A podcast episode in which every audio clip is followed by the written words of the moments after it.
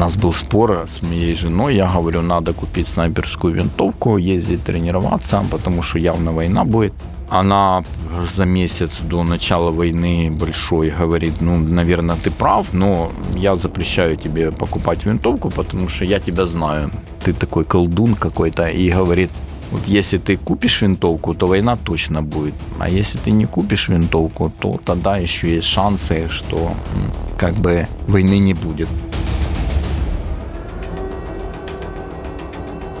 У доктора философских наук Юрия Черноморца зимой 2021-2022 годов уже не было никаких иллюзий насчет ближайшего будущего. Тогда я позвонил своему другу большому, у которого я знал, что есть э, как бы определенная такая коллекция оружия разного. Это такой известный украинский бизнесмен Павло Дмитриевич Гайдай. Он является меценатом переводов на украинский язык философской литературы в Украине. Война началась с того, что вышел перевод метафизики Аристотеля наконец-то. Это фантастические вещи, что он делает. Ну и в том числе как-то я, я позвонил, говорю, Павло Дмитриевич, у вас найдется снайперка для меня, если война начнется, а то жена против.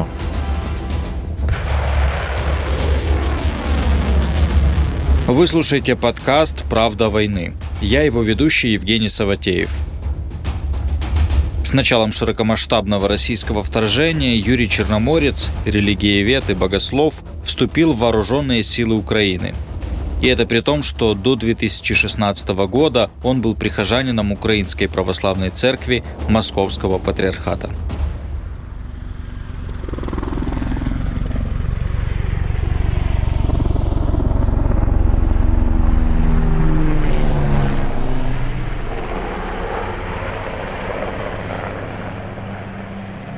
Началась война, и меня жена несколько дней не пускала, так очень истерически. А потом 27 числа я пошел, взял снайперку и пришел в Голосеевскую тероборону. Прихожу на ворота уже прямо со снайперкой. Я не шел никуда в военкомат, ничего, я просто на ворота в располагу пришел. А они говорят, о, вы со своим, а что у вас там? Я открываю, ну, там, Ремингтон 700 там.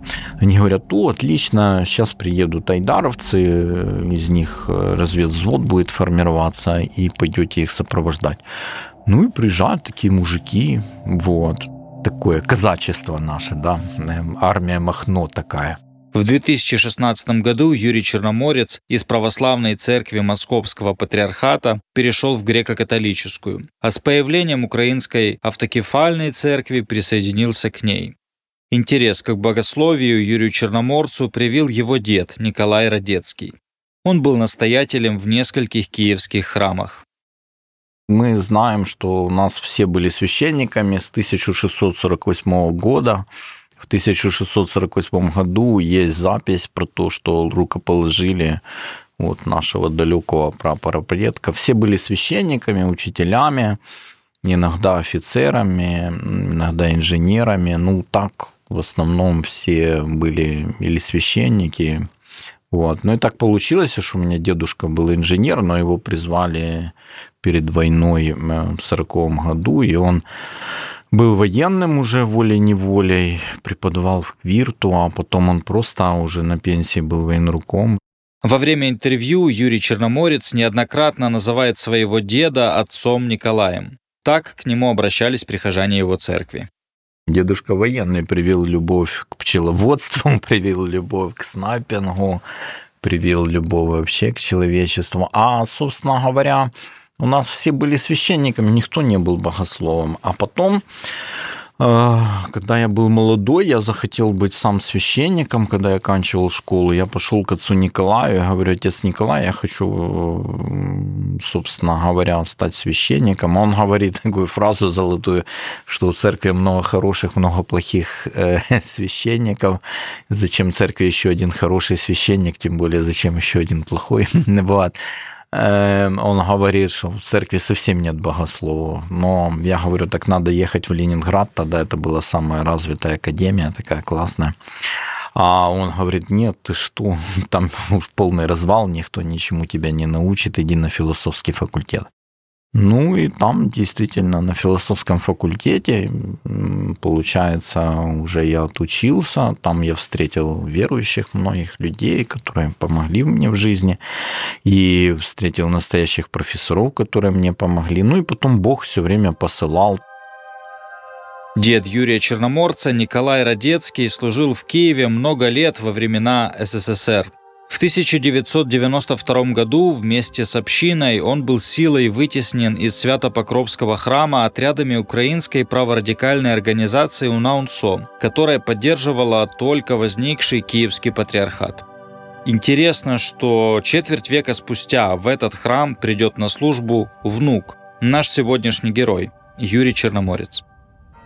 Вы были частью, наверное, Украинской Православной Церкви, Московского патриархата да. до 16 года. Как это получилось? Я считал, что нужно принадлежать каноническому православию. И я, э, собственно говоря, да, считал, что как бы вот эти украинские церкви, они не признаны. Ну и потом, когда они были реабилитированы, и, скажем, даже еще не произошло создание Православной Церкви Украины, но патриарх Варфоломей реабилитировал их, я тут же пошел, то есть 11 числа их реабилитировали, 11 октября 2018 года, а 14 октября я уже был в храме. Причем я был в храме, который у наунсовцы когда-то захватили у моего дедушки. Я пришел специально в этот храм. Что вы чувствовали? Ничего, я чувствовал, что у людей появилось море благодати, что их действительно реабилитировали. Это не какой-то канонический жест, а это открыло такой действительно кран этой благодати. Пускай скептические люди относятся к, к рассуждениям о том, что в расколе нету благодати. Ну, действительно, разница была между тем, что было до этого, как Бог относился к ним, когда они были в расколе, и тем, какая безумное море благодати было им дано, когда их реабилитировал Вселенский Патриархат. Это было для меня важно. Вот. И как бы, ну, я всю жизнь очень чувствителен к тому, что кроме той благодати, которую Бог дает каждому человеку, есть вот эта благодать, которая дается церковным общинам. И поэтому, ну, она была в московском патриархате, я ходил в московский патриархат. А потом на Пасху как бы было такое своего рода откровение, когда Бог прямо сказал, уходи. Ну, я как бы куда? Это было на пасхальном крестном ходу, мы вокруг храма шли. Причем это был храм, эм, хоть он был в московском патриархате, но он был патриотический, там даже флаг стоял украинский, вот, в самом внутри храма. Вот. И как бы ну, абсолютно я комфортно себя чувствовал, но было вот такое четкое уходи. И э, было четко, что ну, уходи в греко-католики. Я как бы был два года греко-католиком. Это было очень интересно. Мне понравилось. Высокий уровень проповеди, э, молодцы, они очень стараются, имея очень ограниченные на самом деле ресурсы, они делают массу всего. Когда, собственно говоря, возникла каноническая православная церковь не московского патриархата тут, э, после реабилитации, это еще до создания ПЦУ, я тут же, конечно, ушел с греко-католиков туда,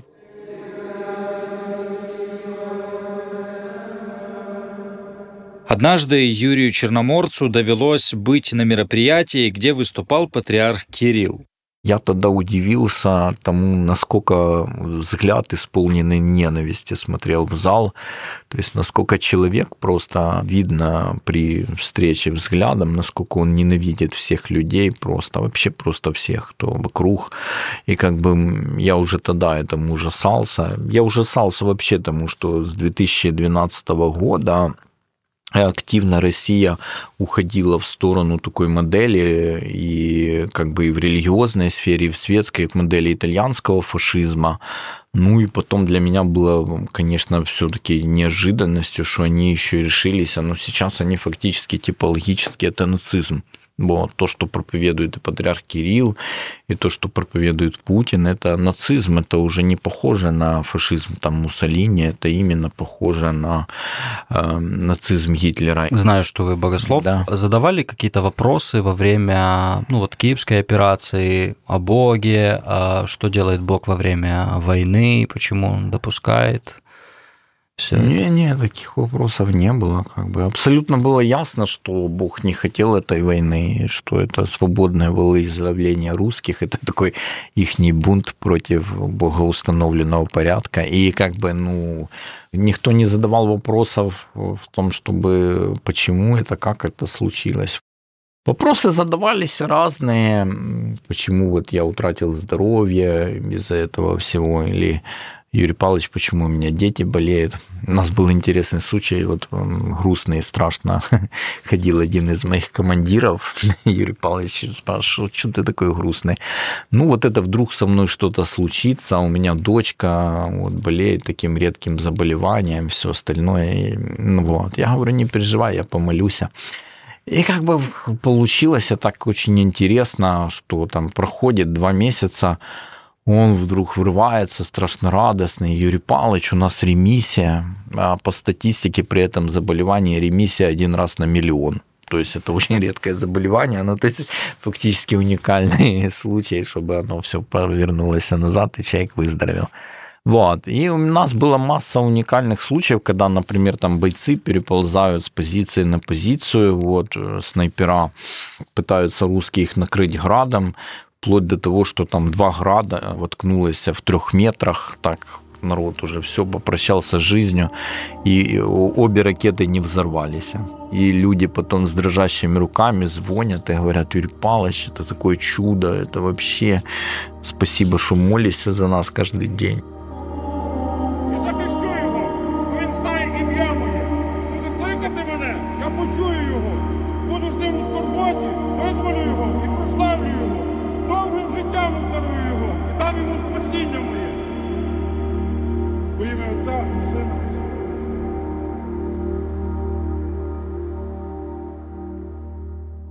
Когда вы были ближе всего к смерти? В первый Ох, день, как приехали, попали под такой обстрел, где я считаю, что мы так чудом выжили.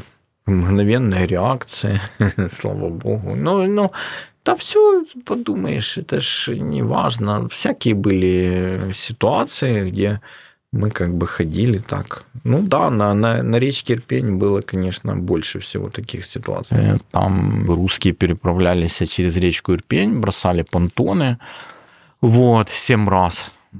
Там вот мы там 10 дней были, по-моему, и 7 раз они бросали понтоны. 72-я бригада, она накрывала эти понтоны артиллерией, тех, кто на берегу успевал переправиться. А наша задача была так уже там сражаться, скажем, с теми остатками, которые остались после артналета. В феврале 2022 года российские войска вторглись в Украину с территории Беларуси.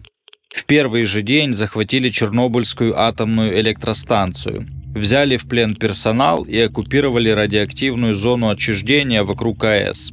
Подразделение Юрия Черноморца выполняло задачи на этой территории. А потом нас на лодках перебросили в тыл врага и, ну, там, где зона відчуження. И вот это мы попали там, ну, разные люди попали по-разному, потому что не, некоторые, как и мы, попали в пятна, да, а некоторые лазили по технике, которая, как оказалось, ну, когда уже была захвачена, да, все, лазили по этой технике, оказалось, она стояла в этом рыжем лесу перед этим и набрала много радиации. Вот те, кто просто в пятно попали, у тех в основном вот инфаркты, вот. А тех, кто по технике лазил, инсульты, ну, такое, в общем, в принципе, конечно, не, не веселая история, но мы ни о чем не жалеем. Слава богу, нами командовали профессиональные воины, очень хорошие. Был такой татарин, очень, я считаю, это мега командир, это лучший командир, что мне попался. Конечно, из него мог бы вырасти второй Залужный. То он воевал в правом секторе, Андрей его было имя, а татарин псевдоним. И он э, такой воин от Бога был, конечно, очень умный, очень спокойный, вообще пример для меня во всем. И он очень грамотно нами командовал этими иностранцами, что у нас были. И как бы, ну, я, слава богу, там, там я, скажем так, поспокойней был, потому что когда мы воевали на речке Ирпень, там приходилось думать э, и как себе, как снайперу, да, и куда посылают, какие нам команды дают, а правильно это или неправильно. А когда мы были в этом рейде, в зону отчуждения, там в этот, под этот Чернобыль, то там, скажем так, я полностью доверял командиру, я уже меньше думал, и тогда там все, слава богу, было. Вот, нам много чего повезло там, так что было так спокойно, слава богу. Мы сдали все телефоны, когда шли в, в Чернобыль, а на связи мы были, э, ну, когда воевали на речке Ирпень, да, были на связи. Ну, можно было время от времени позвонить, поговорить. Поддержка семьи, это было хорошо. Когда русские смотались с Киевской области, я помню, мы специально поехали 30 километров там в какое-то село, где уже цивилизация начиналась. И то там связь была не в самом селе, а надо было выехать на край села, уже на берегу Киевского моря, подняться на чердак на третий этаж, и там можно было с чужого телефона набрать, э, слава богу, жену. Это было безумие такое, такое счастье. Она уже там, я не знаю, плакала, молилась, а все остальное уже ни на что не надеялась. И тут вдруг Юрий Павлович звонит, что все нормально, не переживай, э, мы живы, русские убежали. Она в таком шоке. После опасных операций, в том числе в Чернобыльской зоне, у Юрия Черноморца и его побратимов появились проблемы со здоровьем. Что вам сказал врач потом, после этого? А он, ну, он сказал, что слава богу, что ты обратился так рано, ну, и говорит, что, ну, даю 6 лет гарантии, а дальше посмотрим. Но только должен лечиться все время. Вот, и говорит, ты не сможешь стрелять. Я ему не поверил, я думаю, ну ничего, подлатаюсь, там капельницы, все остальное.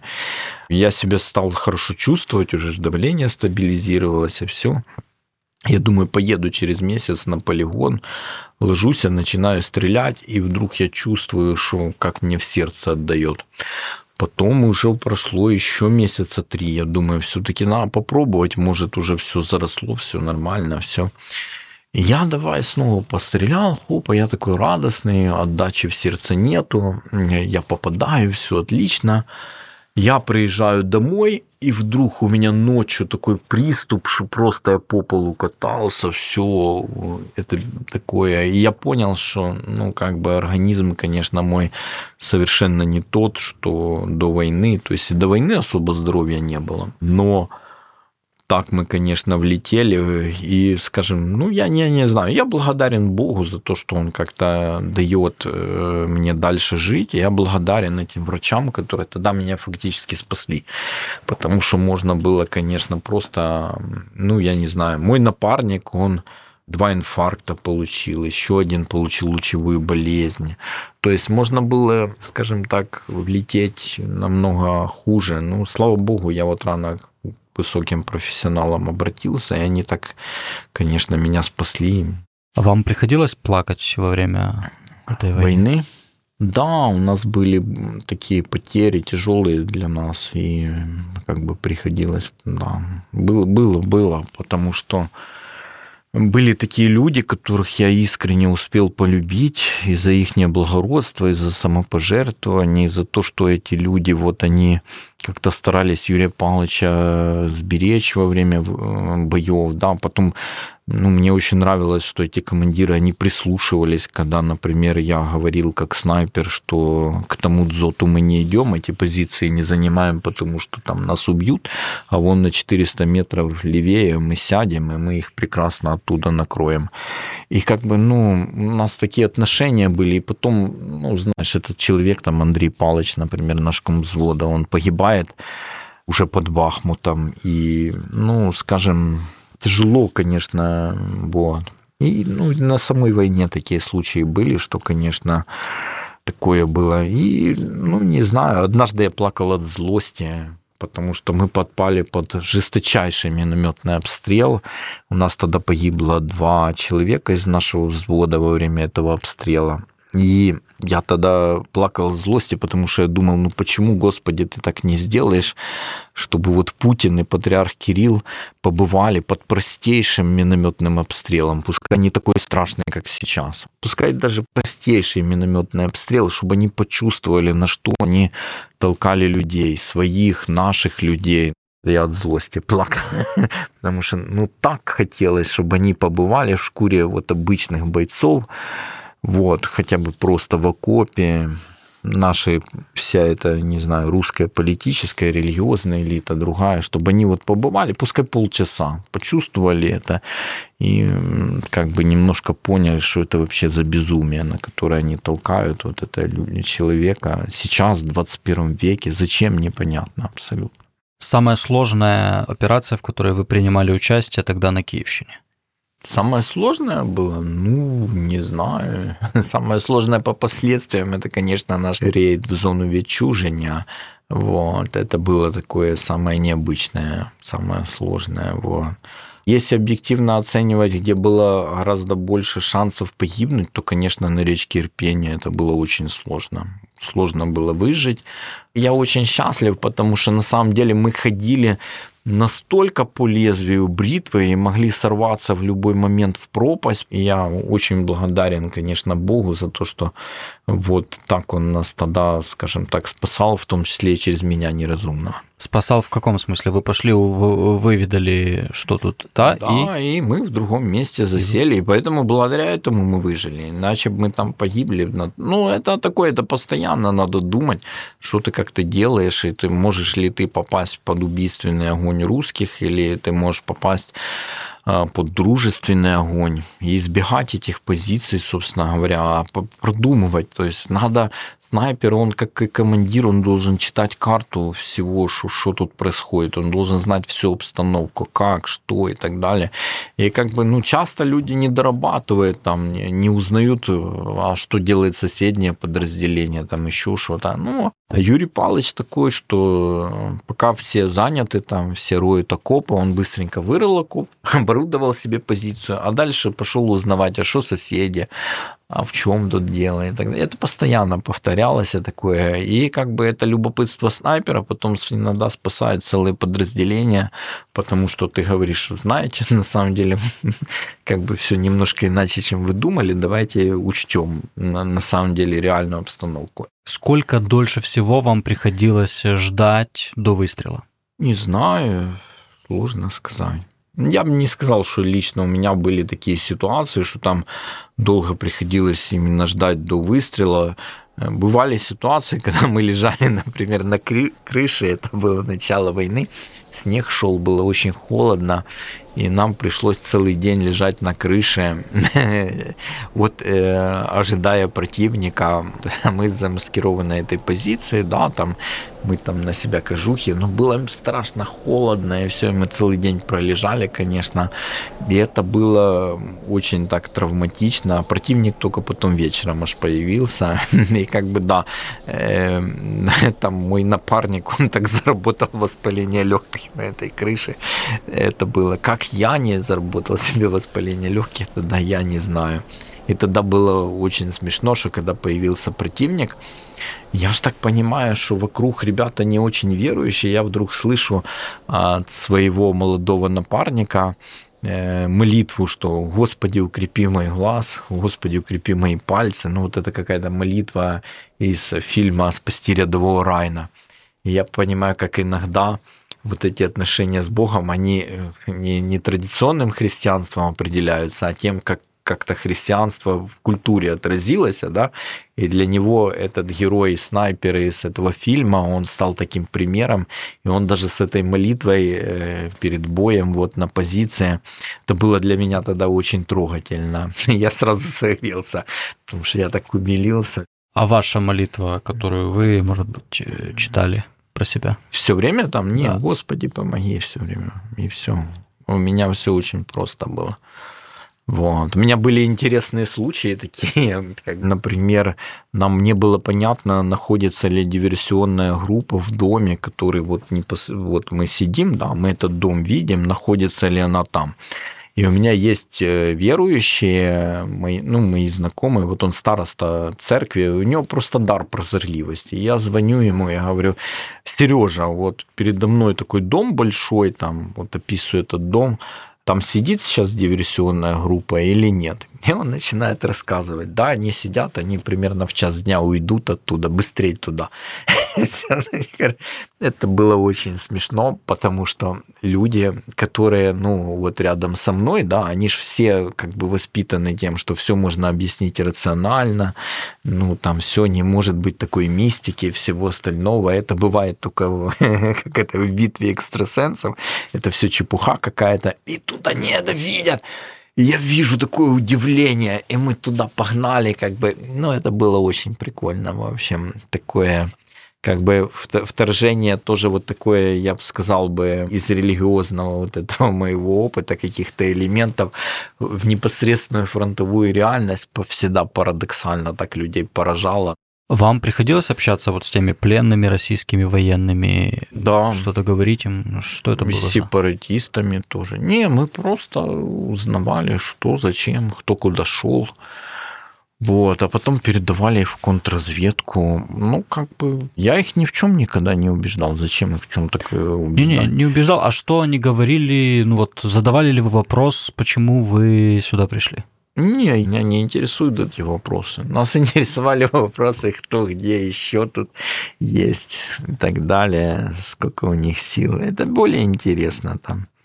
Вот такое. А вот это я не знаю. Я считаю, что во многом это безнадежно пока что разговаривать с ними. Они должны пережить э, свое поражение, они должны пережить свою капитуляцию, и, скажем, они должны после этого, как народ, как-то все-таки пройти свой путь. Сейчас, как народ, они еще абсолютно не начинают. Мне болит другое, что интеллигенция – это люди, которые должны жить а, как граждане будущего морального государства, будущего правового государства, что их не христиане, это люди, которые должны жить как люди будущего Царства Божия, да, и заниматься не самооправданием, это такой признак тщеславия, гордости, это страсть такая сатанинская. И как бы вместо того, чтобы заниматься этим самооправданием, интеллигенция должна была бы уже сейчас как-то думать, как мы в будущем будем восстанавливать человечность в этом народе,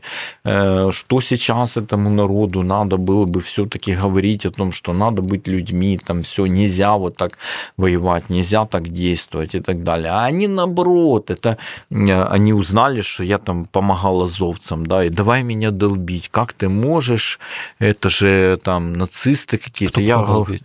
Ну, было, писали мне в Фейсбуке, в мессенджере. И я говорю, ребята, смотрите, я пообщался примерно с шестью сотнями азовцев, да, пока помогал Азову. И говорю, я не видел ни одного нациста, да, язычников видел двоих. Вот, которые, да, там они так вот, э, скажем так, вот враждебно относятся к христианству, все ну, может, где-то там кто-то есть, все, я лично просто могу говорить э, за то, вот какие люди, каким я помогал.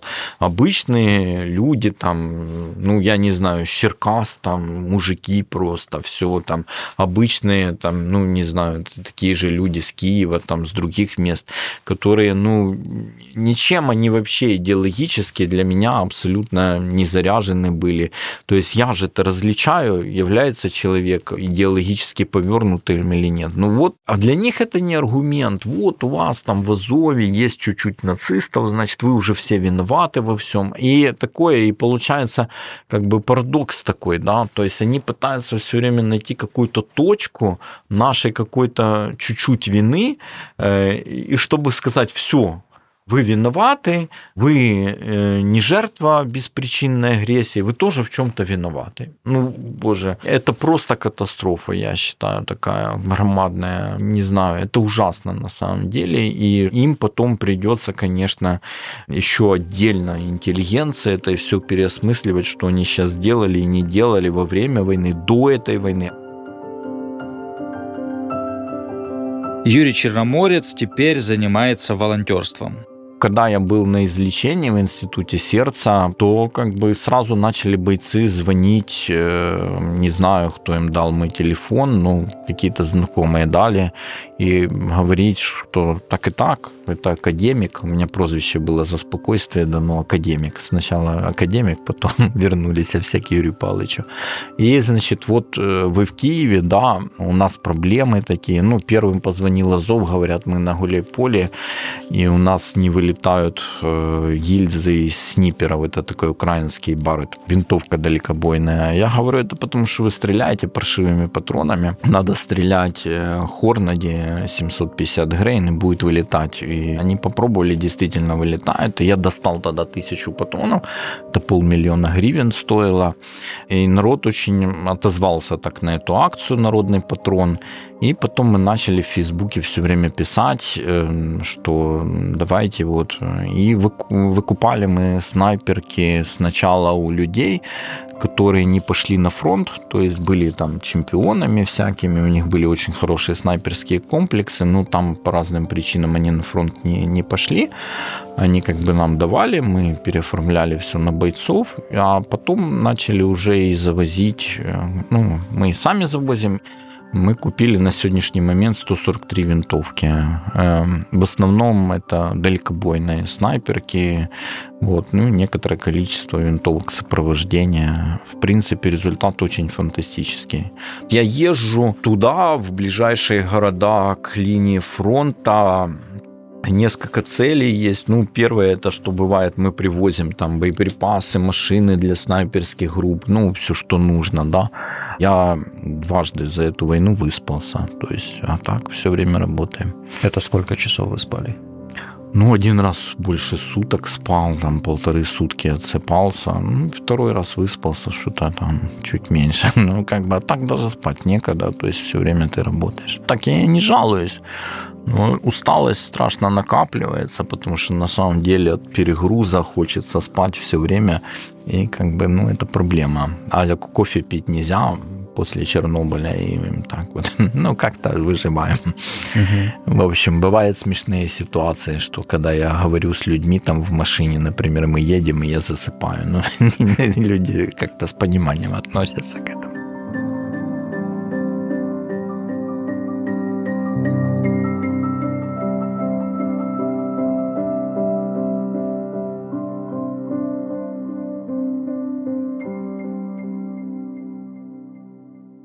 Что бы вы сказали россиянам, которые, может быть, услышат наш разговор, ну, в том числе верующим?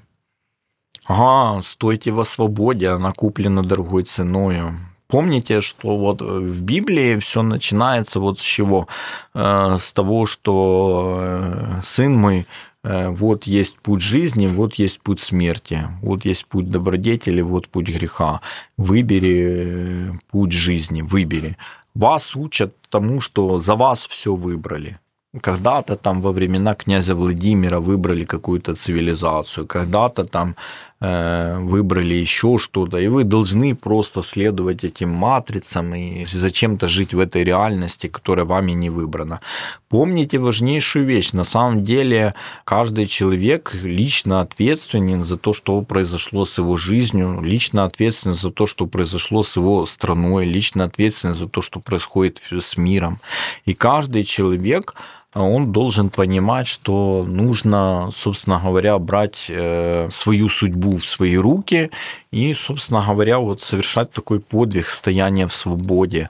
Вот. И отсюда рождаются ответственные поступки, отсюда рождается, собственно говоря, то, чтобы быть личностью, чтобы быть нацией. Мне кажется, что ваша катастрофа в том, что вы народ до сих пор, но до сих пор не стали нацией. Потому что если бы вы были нацией, вы были бы сплочены, структурированы, и государство не могло бы вами манипулировать как желе. А так вами манипулируют как угодно, бросают вас в расход, и это не имеет никакого смысла. Если бы у вас ребенок спросил, за что вы воюете, что бы вы ему ответили? Я воюю как раз против мирового зла, не столько за что. Даже если бы, скажем, мои дети были сейчас за границей, были в безопасности, и даже если все мои родственники были за границей, все были в безопасности, все друзья мои были бы в безопасности, я все равно бы воевал с этим мировым злом. Даже если бы на момент начала войны я находился где-то в Европе, как многие мои друзья, как многие эти побратимы, с которыми мы воевали, что они были там, кто в Праге, кто в Париже, все. Я бы тоже приехал воевать, потому что это такой вызов. Это такой же вызов, как когда-то Гитлер. И если русские сами не преодолели вот этот путинизм, не преодолели этот вызов, то приходится нам, собственно говоря, да, закрывать эту амбразуру. И ничего не поделаешь. Это такой исторический момент. И просто, да, надо идти и воевать я пацифист, и я сейчас пацифист. Я против всякого насилия и все. Э, то есть я радикально считаю, что христианство это религия не насилия, которая религия, где Бог стал сознательно на сторону жертвы и всех жертв, да, и он вместе со страждущими, и как бы, ну, для меня это очень важно, то есть я, я считаю, что когда современная теология протестует против всякого насилия, против всякой войны, это все правильно, да, но есть такой момент, что вот именно потому, что я против насилия, нужно остановить вот это абсолютное зло, которое идет с России, такая вот, э, что люди просто хотят разрушать. Что для вас победа? Полная капитуляция. Полная капитуляция, суд над Путиным, над всеми его помощниками, над патриархом Кириллом, над всеми его помощниками. Полная денацификация России, полная. Вот это, да, действительно, тогда будет победа. И после этой победы человечности над этим злом уже дальше будет работа русских какая-то над собою. Я удивляюсь, насколько все-таки при Путине произошла эта деградация русского народа. Это, конечно, громаднейшая проблема. Им придется человечность в себе и самые элементарные вещи, конечно, восстанавливать потом. Это будет гораздо сложнее, чем, например, какие-то трансформации в Германии после Второй мировой войны. Ну, они гораздо более выжжены, потому что там просто была страсть какая-то в народе, и люди, скажем, а, они поддались этой страсти, этому безумию, то тут народ просто, он упорствует в своей пропаганде, даже когда знает, что это ложь. Вот он знает, что это ложь, он упорствует. Он знает, что так нельзя, там варварство ради варварства, разрушение ради разрушения, что нельзя насилие над мирными жителями. И он все равно будет идти, пытать, все делать и так далее. Я не знаю, это, это конечно, такая катастрофа антропологическая. То есть это хуже, чем было с немецким нацизмом. И люди абсолютно этого не осознают. Там, начиная от Шендеровича и заканчивая там Ольгой Александровной Александровной Седоковой, насколько глубина этой катастрофы. Да? Это первое, что они не осознают. Это второе, они не осознают, насколько на самом деле какие-то общечеловеческие ценности воплотились сегодня в украинских войнах, кто бы они ни были, там, интеллигенты в прошлом или простые ребята, простые абсолютно. И как бы, ну, я, я, я удивляюсь, что они не видят этой антропологии войны. Сейчас мы абсолютно воины света, а ваша сторона – это абсолютно просто вина, которая историческая вина, вина, которая хуже гитлеризма.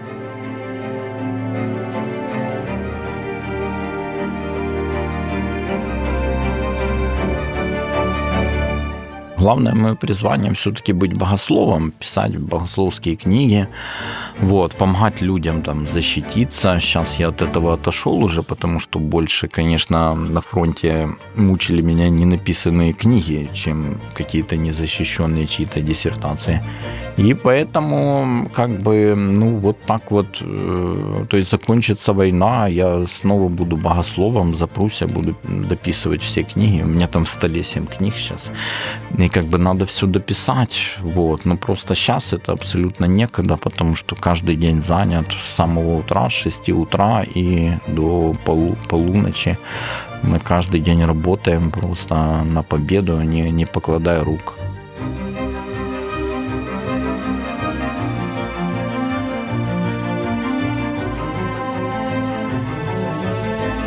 Это была «Правда войны» богослова и снайпера Юрия Черноморца. С вами был ведущий подкаста Евгений Саватеев. Наша следующая героиня – волонтерка Катерина Примак.